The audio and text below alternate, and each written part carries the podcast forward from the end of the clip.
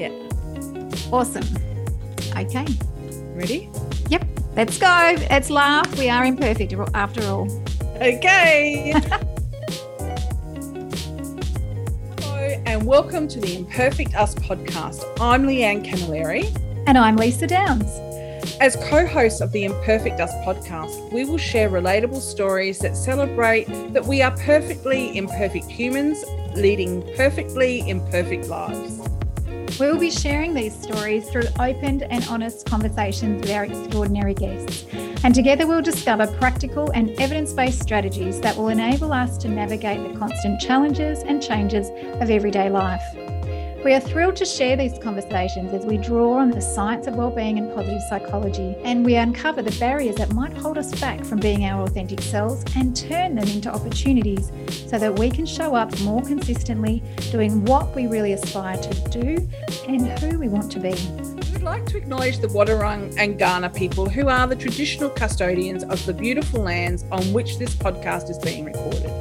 We pay our respects to the elders past, present, and emerging, and extend this respect to Aboriginal and Torres Strait Islander peoples from other communities who are here with us today. So let's get started. Yay! And recording.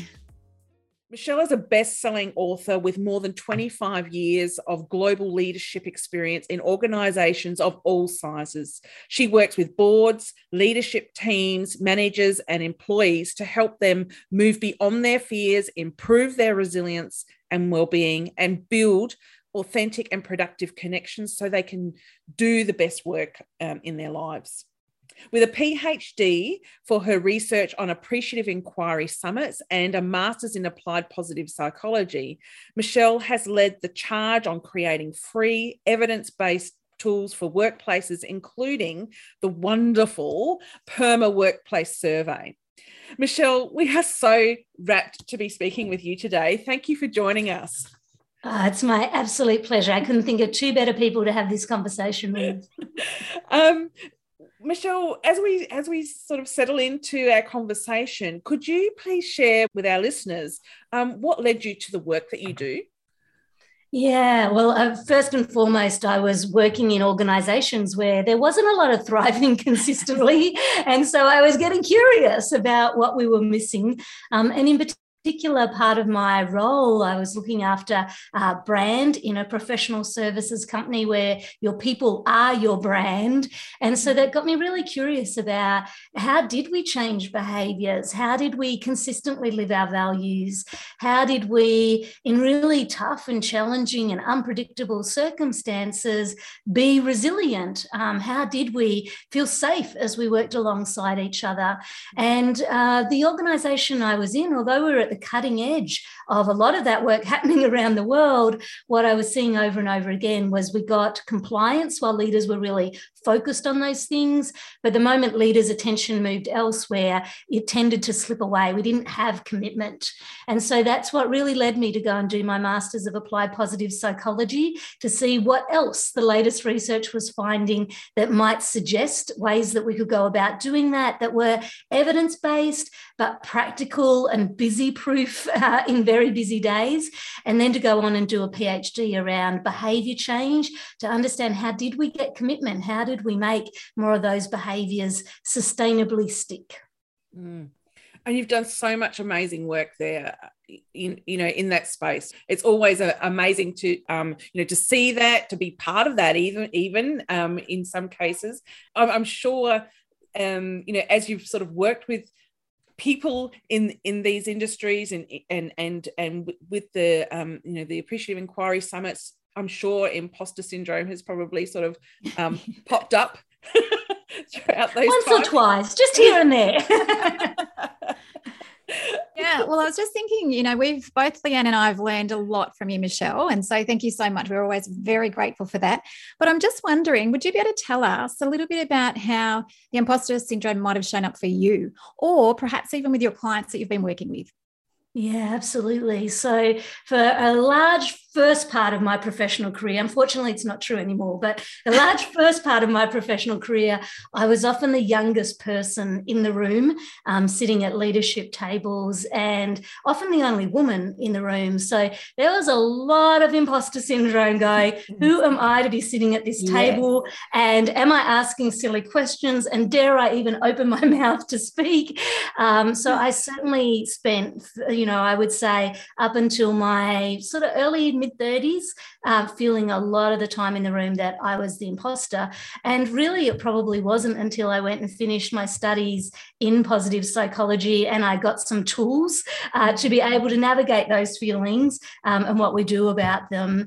Um, certainly, in organizations that we work with all over the world in the Wellbeing Lab, uh, we see this challenge come up over and over again. Sometimes in female leadership programs, uh, we've run a big female leadership program with the National Australia Bank um, in Australia, with Treasury Wine Estate, who are a global organisation working with their female leaders through Australia and Asia and Europe and the US. Same conversations, you have over and over again. But it's not just a female issue. One of my favourite ever presentations I had the privilege of sitting in at National Australia Bank was with one of their very senior male leaders. And he talked about, he called it his parrot, that he'd imagine this parrot sitting on his shoulder, squawking into his ears about all the ways he wasn't good enough and he was a failure and what was he thinking why did he say that silly thing.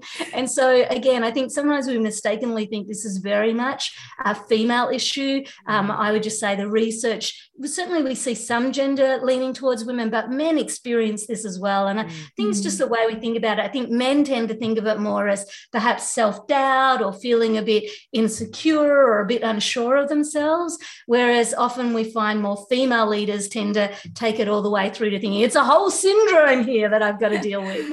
and ruminate over it forever and ever. Absolutely. And, and are up at 3 a.m. in the morning go, why did I say that? Why did I send that email? Or why didn't I think about asking this question instead? oh, that's just us, Leanne, isn't it?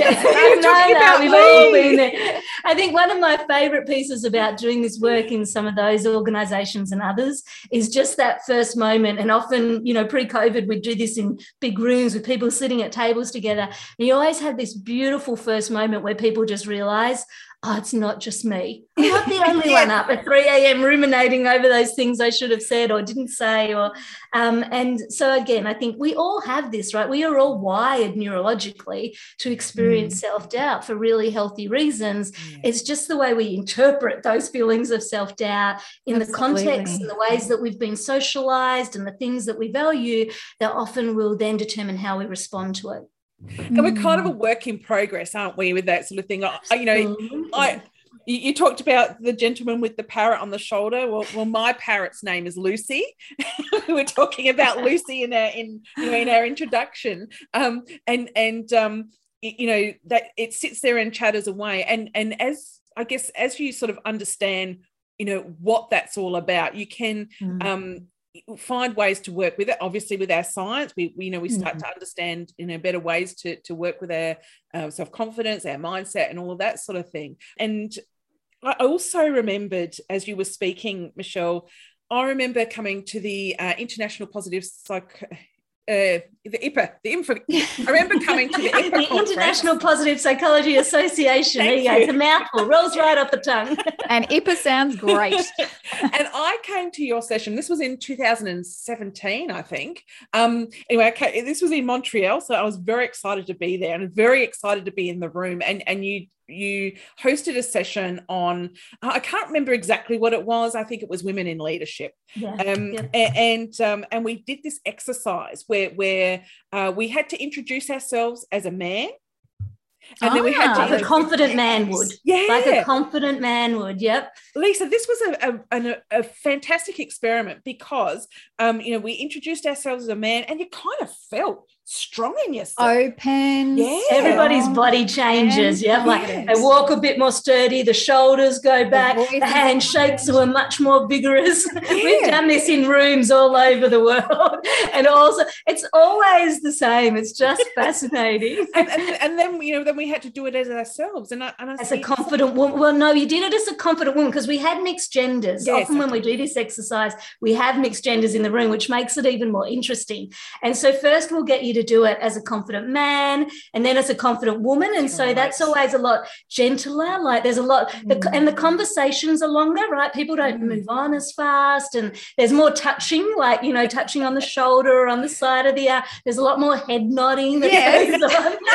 and then, after we teach you that some of the skills, then we get you to introduce it yourself. And there you just see people more kind of moving in their own way and in their own skin. Um, but it is always interesting just seeing these ideals that we associate with what confidence means. Yeah, mm. it was an impactful uh, ex- experience, that is for sure.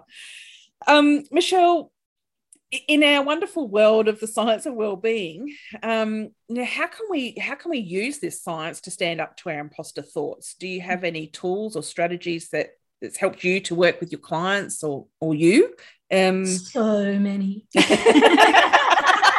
We're finding no, exactly the same. So I'm going to give you some of my favorites, and, oh, and all of these, you know, full full uh, disclosure, uh, have been self-experimented on extensively. Uh, as I said at the start, really for me, when I began diving into the research around well-being and positive psychology, it gave me a toolkit for so mm-hmm. much of this, where I was perhaps getting in my own way unnecessarily and leaking a lot of energy um, in the process around those fears of not being good enough, right? At the mm. heart of so much of this is the fear I'm not good enough to be liked, to be loved, um, to be worthy of doing the work that I want to do in the world. And so, you know, for me, probably the biggest piece, and I find this true of many of the clients I coach or work with in organizations, is just the reframing about what that feeling of not being good enough is. And, mm-hmm. you know, we were mm. talking even before we started about some of the new research coming out around imposter syndrome from amazing people like, and I'm here's my, you know, not good enough um, mindset coming into place. I try to pronounce her name, which is not one of my strengths. So just full apologies up front if I've, you know, completely not done this justice. But Basima Tewfik, who's at MIT Sloan, and she's doing this beautiful research around things like is imposter syndrome even a syndrome? Like, mm. does calling it a syndrome mean that we start in with a mindset that there's something wrong with me for feeling this way and I need to get rid of this feeling? And I think for me, you know, one of the most important things I've ever learned out of the science is that nature wired us to be perfectly imperfect we're not mm. meant to have it all figured out. We're not meant to be getting it right Thank all goodness the time. For that. exactly. and as Carol Dweck, Professor Carol Dweck once told me when we were talking about her research on growth mindset, she was like, Congratulations, Michelle, you're human just like everybody else. Take the pressure off. and I was like, Carol, I will. Thank you so much and so just that we are and nature wants us to be perfectly mm, imperfect mm. not because we're poorly designed but because we need to be able to adapt as what's important to us changes as the world around us changes. If we were perfect specimens then we wouldn't have that adaptability. And so i think even just thinking at the outset is my are my feelings of self-doubt is my feelings of being an imposter is the fear that i'm not good enough is this actually a problem or is it a really healthy adaptive mechanism mm. for me to be able to navigate the world and the way in which I show up with it. So, just for me, that first reframing that I'm meant to be perfectly imperfect, as Carol said, take the pressure off, mm. uh, that was just an amazing aha moment. And I think it's really interesting seeing Bus uh, research coming through now, mm. starting to test what is the impact when we see something as a syndrome versus if we start to see this as just it's a feeling you know those uh, experiences are feelings that we have they're data that our brain and our body are giving us and what her what she is finding and other researchers are finding is that those feelings of course just like any others are neither good nor bad in and of themselves but it's mm-hmm. one being being aware of the data. Okay, I'm feeling like a fraud here, or self doubt is hijacking me, or I completely feel insecure and not good enough in this moment. And then what do I want to do with that feeling? What's mm. right for me? What's right for the people around me? You know, I always say you don't want to get rid of self doubt. We have self doubt mm. for really healthy reasons so that we don't take stupid risks or repeatedly make dumb mistakes, right? Yeah. So I'm always very cautious. If anybody's promising me they'll get rid of my self doubt, I'm like, really? I feel like perhaps I need to hang on to a bit of that. So, again, when we experience that feeling of not good enough, I feel like an imposter, I'm in over my head, I'm having all these feelings of being insecure and feeling self doubt, the question really is is this helping me or is it hindering me? Mm. And so, even any of our basic mindfulness, self awareness practices helps me then tune into that feeling emotional intelligence, um, emotional flexibility. Just like, oh, I notice the feeling. And now I need to think about is this good for me? Actually, it's very healthy for me to feel self doubt here. So I don't take on a massive risk that I'm actually not ready for. And that was Basima's research was finding that sometimes those feelings of being an imposter are exactly what we need to ask for help yeah mm. or to go and seek more counsel or to get somebody to assist us that has a strength in that area already rather than taking on something that we're not ready to do yet ourselves. Mm. um, or is it actually holding me back? Yeah and if it's mm. holding me back how might i reach for my strengths in this moment? Or how might i reach for my growth mindset and know that i'm just not there yet? And the only way i'm going to get there is to dive in here and have a go. And it's the learning that comes from this that's more important important perhaps than the outcome. Or, of course, my go to favorite is my self compassion. And mm. you guys know I'll often put one hand over the opposite wrist. Yeah, Even that. when I'm presenting, I'll do it behind my back. Or when I'm at a meeting, I'll do it under the table.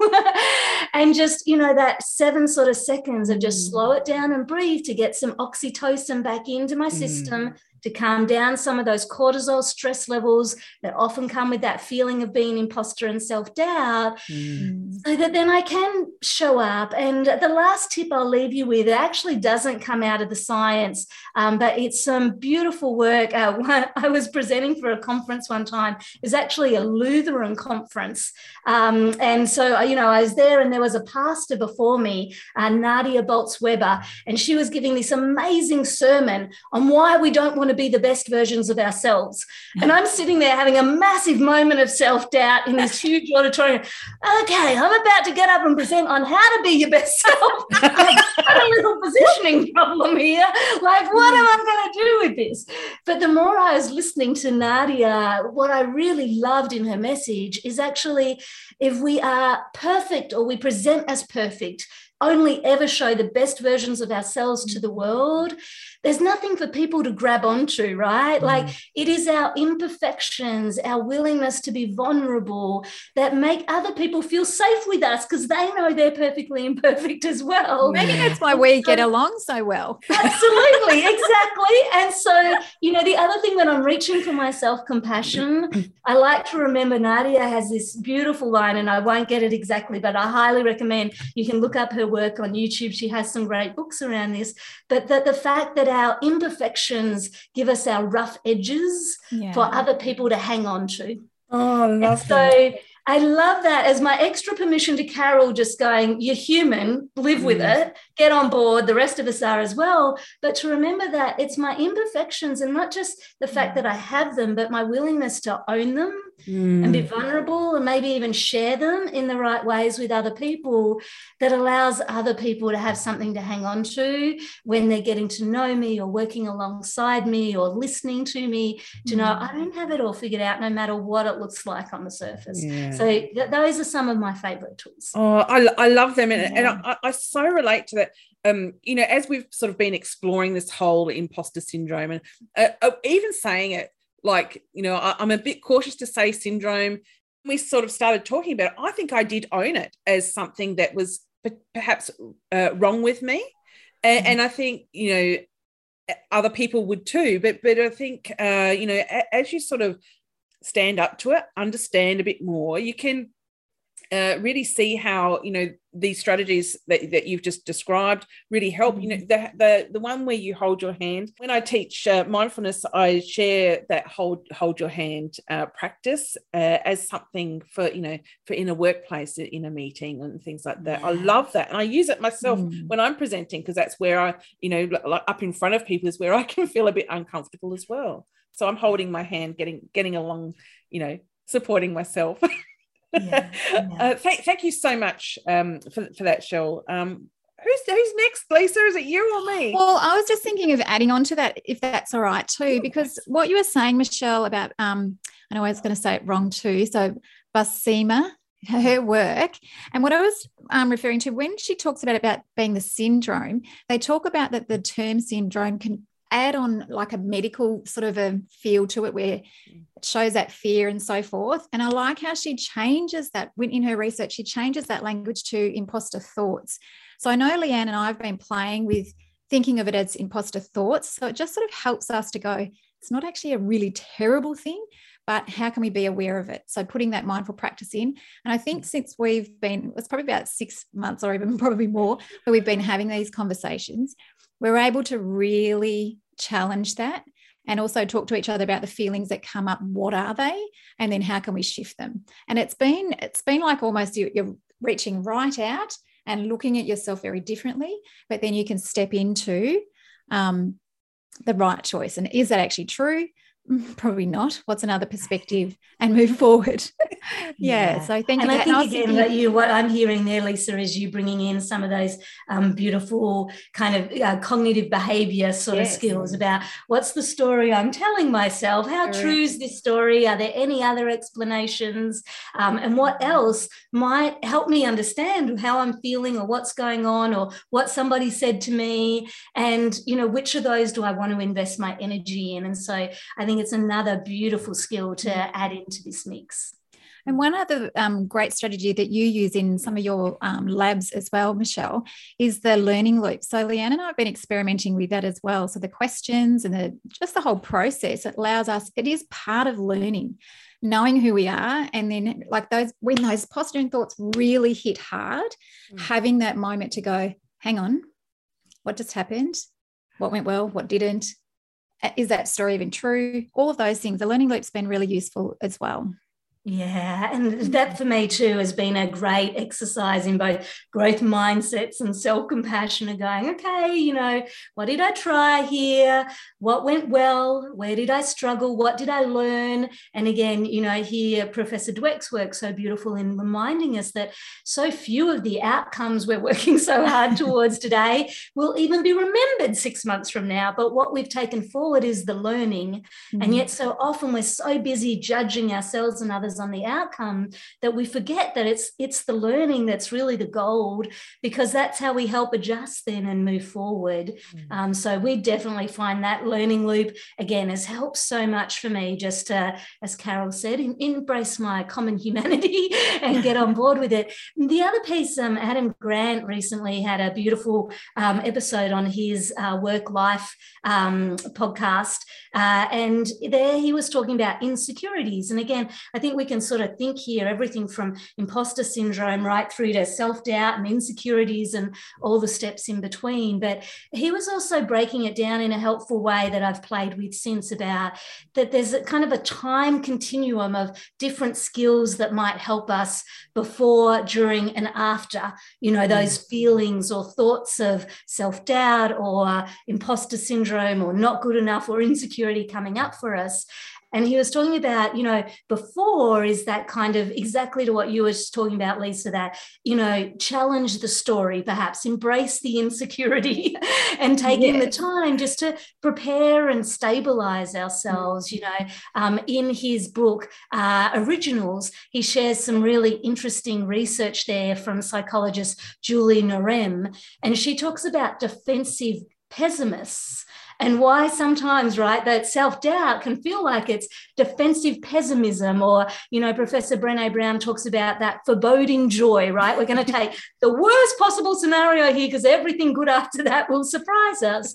But Julie's research shows that defensive pessimism, you know, when we do it intentionally, can actually be a great strategy if we're feeling like we need to do a bit more preparation or we need to challenge that mm. parrot on our shoulder. What was yours name, um, Leanne? What was oh, Lucy. Lucy. We need to challenge Lucy in there, or just, you know, to stabilize ourselves to go, you know what? Mm. I'm stretching right outside my comfort zone here. It feels super uncomfortable mm. and I'm okay. Or to get some help, you know, to have somebody in our corner there. Mm. The second stage, then, on that time continuum of self doubt, he was talking about was that during I'm in the moment and oh my goodness, it's not going as planned. And that to me is where the hand over the opposite wrist or that wise and kind coach do you have a different parrot or creature on the other side, Leanne, to, to balance Lucy ever? uh, no, I don't. Not Maybe we need, like, you know, we need that one on the other side so that when Lucy needs to quieten down, we've got whatever it is on the other side. But that, that I think about my Ted Lasso kind of moment, oh, right? Like, what Ted would Lasso. Ted be saying to me in this oh. moment? So that that kind of in the during, so that we don't get hijacked by anxiety or, you know, unhelpful stress responses. Mm and then the after part of the time continuum. So you know again you know when i first started trying to teach some of these skills to people I, I intentionally i'd have to leave my self-critical part at the door before i go into the room to present. And i'd have a little chat with myself to say i'll be back to pick you up afterwards. And on the ride home you can tell me all the ways i got that wrong and so i think you know often after we've you know experienced self-doubt or that feeling of an imposter we tend to use our inner critic to beat ourselves up mm. again often thinking that we're somehow protecting ourselves or maintaining our motivation whereas what i learned to do again with um, dr kristin neff's self-compassion work and carol dweck's well i wasn't there yet you know i didn't yes. nail that yet or you know thinking again my wise and kind ted lasso coach and that was where the learning loop really started mm. to grow from for me, Lisa, was okay, first we're going to start by savoring what went well, even if it was just that I showed up. And, you know, with humble pride, how do we hold on to that? I love Dr. David DeSteno talks about the importance in his research on grit around humble pride for us being really you know one of those ways that we sustain grit and we keep going out at things. Mm. and then you know with carol there in the back of my mind you know where did i struggle? Because even in my best moments there's also things i can improve. And then most importantly what did i learn so that i'll have the confidence to go and try again? And so for mm. me anyway i've been finding it helpful to think about the before during and after of my self-doubt and which skills or tools might help me at different moments. Mm. That's such great advice, isn't it? And I think for me, when I was talking about that drawing back and being more mindful of it, when you're able to do that, it, it sort of slows time down to give you the time to do that. Where in the past, you know, if I had that moment, I would have just believed that it was terrible and not acted. And so that, yeah. like you said before about that cognitive um, behavior change, is that I wouldn't have been able to do that. But now the skills and the tools that we're using are helping us to grow forward and having much more of a much more confidence actually i've noticed. Yeah. i'm feeling more confident in myself. I feel like i have the tools right there. And if that one doesn't work then i can use another one. It's just so adaptive. So yeah so thank you michelle well becomes that self-perpetuating cycle right mm. that you're out there trying more so you're learning more mm. and then the way you're um, re- reflecting on what you've learned and how you went is helping build your confidence. So you're starting to get that really beautiful upward cycle, uh, upward spiral of learning and growth happening. Mm. Yeah. Isn't it beautiful? It is. It is. It works like magic, but it's just knowing where to start with it. Mm. and yeah. actually just having a go at starting it, finding a tool, yeah. having a go, see what happens, and pop that learning loop in there. Mm. Oh, I could go on forever. yes, we could. we could. the field of positive psychology is really evolving. And it's, you know, especially now that we're finding challenging times, uncertain times. Um, we were going to ask you, and I don't know if you're ready for this one or not, but are you able to share any thoughts about how we can better support the well being of others? Yeah, definitely. Look, I think the biggest thing, and we see this both in our research and our work, and we were seeing it pre the global pandemic, um, but it's certainly compounded during the global pandemic, is that still when people think about caring for their well-being or they hear about the field of positive psychology, we tend to think it means we need to be well or we need to be positive, you know. and we, of course, know that actually, you know, caring for our well-being comprises both moments of thriving and moments of struggle. And that's not only normal, but completely healthy. And in some way, this mm. mirrors a bit of what we were talking about imposter syndrome, right? Like, mm. you know, actually, these are just feelings, they're just experiences, thoughts that we're having as we navigate life. But the way we make sense of those experiences really has such a big impact long term on the kind of outcomes that we're able to achieve. And so, what we've absolutely seen in our research with Dr. Peggy Kern all over the world over the last few years is that when people feel this pressure to be well, to be thriving, to be flourishing, we can unintentionally be doing harm to their well being in the process. Because actually, if I got out of bed this morning and I was really struggling, it just took everything I had to even just get out of the bed. And then I show up to breakfast in my house or my team meeting at work, or I run into somebody and I'm listening to the conversation in the coffee shop down the road. and they're talking about how they're thriving and we're all going to be well and we're all going to put these great, I'm going to get my 10,000 steps. I'm going to count my blessings. It's going to be amazing. Mm. Then, oh my God, I just want to go back to bed, right? like it was all I could get, do just to get here. Now I've got to be well on top of that.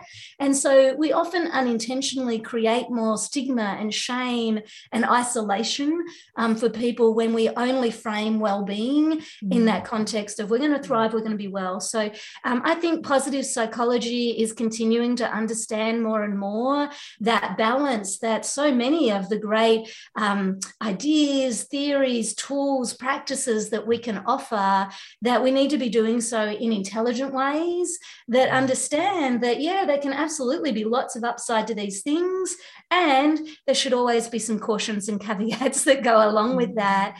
And how do we make room for the and, is the way we talk about it in our team? Where's the and that sits alongside? So it's not just that we're all thriving, but we're thriving and we're giving permission for struggle. We're not just all going to be super confident. It's an and we're going to make room for self doubt and feelings of being an imposter and insecure.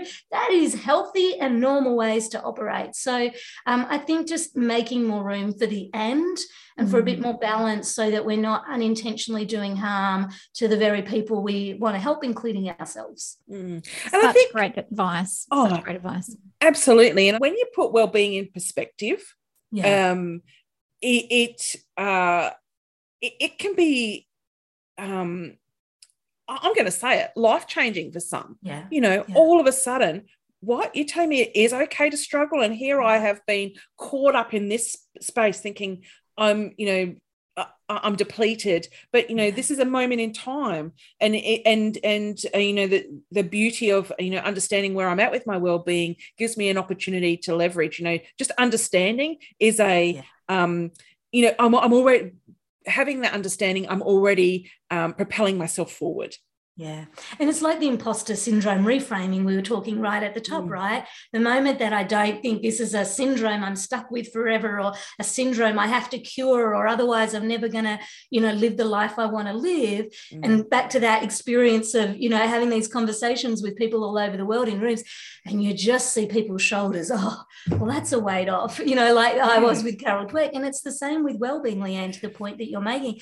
The moment you give somebody permission to know that it is is normal and healthy, that caring for your well being is going to comprise moments of thriving and struggle. And that's going to ebb and flow. And it's not necessarily just going to go up and up and up. And there's nothing wrong with you. And that's the case. You just see that, oh, thank goodness, right? I, we often Absolutely. will talk to both workplaces and individuals and go, this is the lowest hanging fruit we find when it comes to helping people care for their well being, mm. is to just take the pressure off this idea that well being means if we're not well, somehow there's something wrong with us and we're in need of fixing. Mm. Yeah. Yeah. I'm going to add too onto that, um, guys. I was just thinking about how awesome the PERMA um, survey is.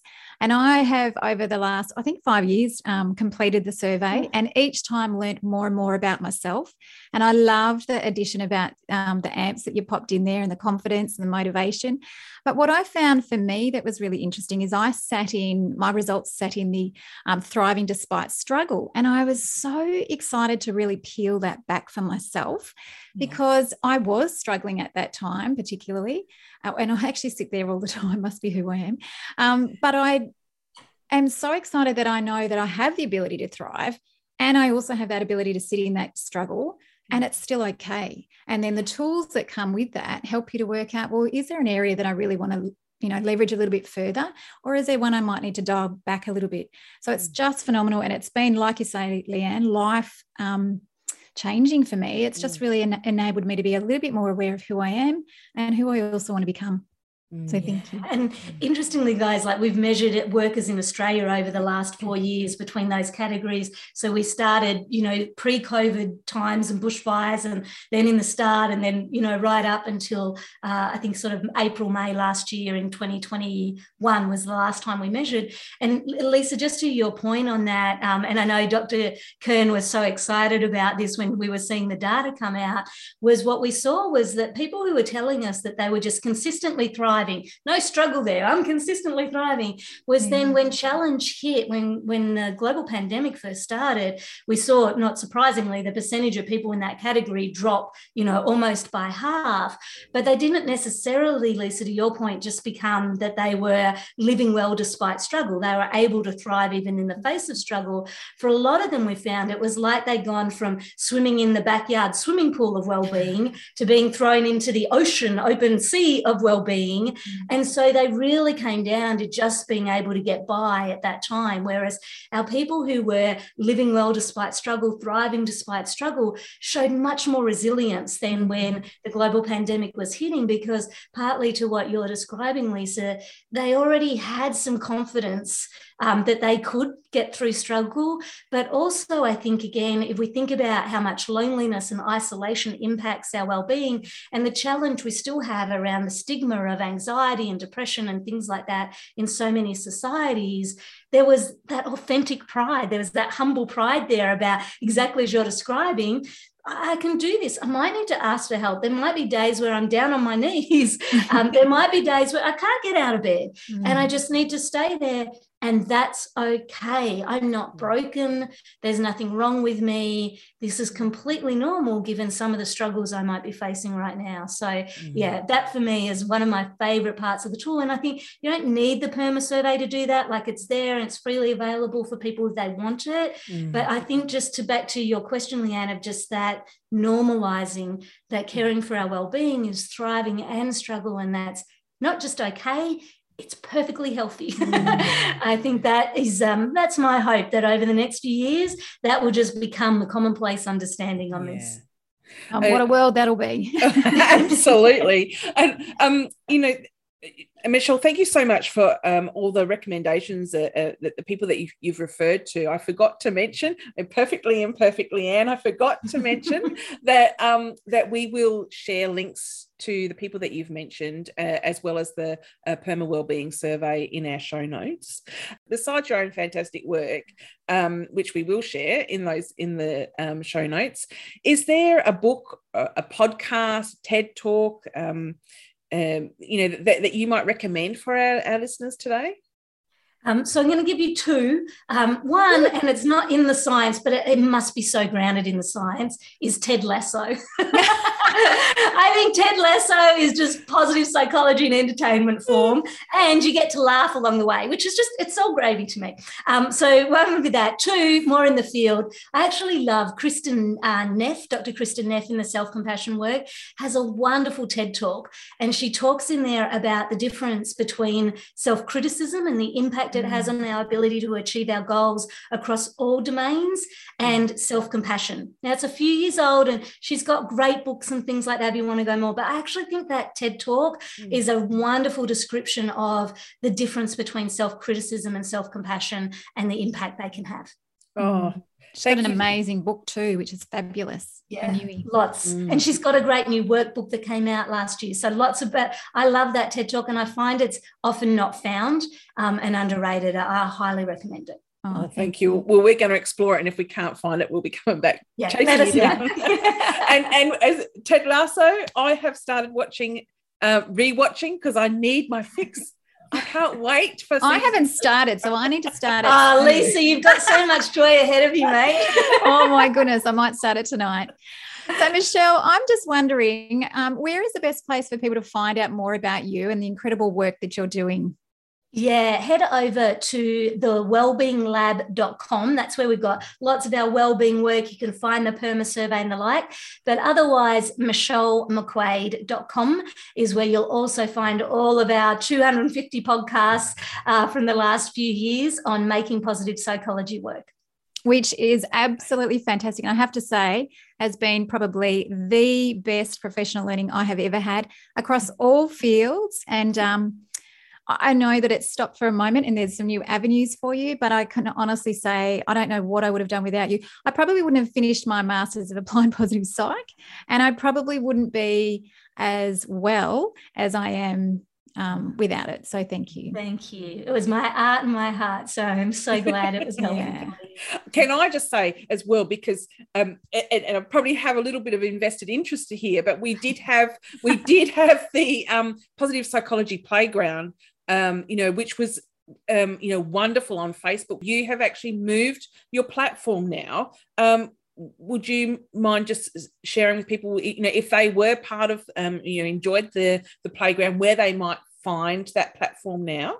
Yeah, so head on over to LinkedIn and look for the Wellbeing Lab. So mm. uh, we're starting to rebuild up that community. Um, we'll be having Q and A's and some live chats and things like that uh, coming up in the coming months. So head on over to LinkedIn and either look for Michelle McQuaid or the Wellbeing Lab, and that will get you to where you need to be. Oh, thanks so much, Michelle. We would love for you to share one of your favourite self care strategies that that um, the audience might enjoy today. So many, but uh, lately I've really been enjoying, and again, I will probably stuff this pronunciation up. So you know, embrace my imperfect, my perfect imperfection here. Um, but um, qigong Qigong, Qi Qigong. Um, so I've got a little app on my phone and I've been doing sort of 15 minutes of just very simple. And I've done yoga and I run and Pilates and things like that at different times, but I'm really just enjoying the gentle movement of energy uh, each morning with that. And I have, well, this was my New Year's new art sort of play, um, just taken up some singing training. So oh. I'm actually having a lot of fun, warbling very badly, doing trills. And my, my children are like, can you shut the door? but I'm having a blast. So, oh my goodness, they're my amazing. two self care ones at the moment. Oh, thank you so much. So, um, Michelle, thank you so much for joining us today. We've been so blessed to have this conversation with you, and we are so grateful. So, thank you so much. Um, how good was that, Leanne? Oh my God, that woman oh. is just so amazing and so knowledgeable about all of the research, which I love. Um, but I have so many more ideas about how to, you know, keep learning about those, not really the imposter syndrome, but more sort of the imposter thoughts and how we can use that as our motivation. Oh, absolutely. And, and you know, well, I, I guess I have some bias here because, you know, I, I, you know, Shell, I've known Shell's work for a long time and I love it. And, yes, and I, she's, she is like a walking computer, isn't she? she I don't know where she stores all this information. Um, Have imposter syndrome about that. No. no, I am just actually so in awe of her knowledge and uh, yeah. what she shares. She's so generous as well, which I just love. Oh, um, but she also normalizes things, doesn't she, Leanne? Oh. Like she just makes it so easy to understand. And then, therefore, what I've gained from her, you know, the same with you with it amount of years, uh, you know, working and learning with her, is that she helps you to just act on something and experiment with it. And if it fails, oh well, that's a first attempt in learning. Yeah. But if it doesn't, you know you're continually growing and improving. And I love that. And I love being able to share that with the kids that I work with at school. Yeah. Um, yeah. It's so important. So I'm really grateful that we're doing that in our podcast. Me too. Me too.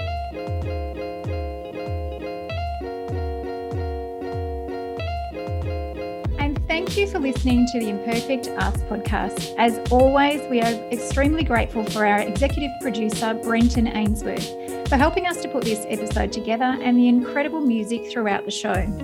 If you enjoyed this podcast, please share it with someone you care about. And we would be grateful if you could rate this podcast on iTunes. If you know someone who has a great story to share about how to live with imposter thoughts, then please get in touch with us. To find out more about Leanne and Lisa, we welcome you to connect with us on LinkedIn and our socials. Bye for now. Bye for now.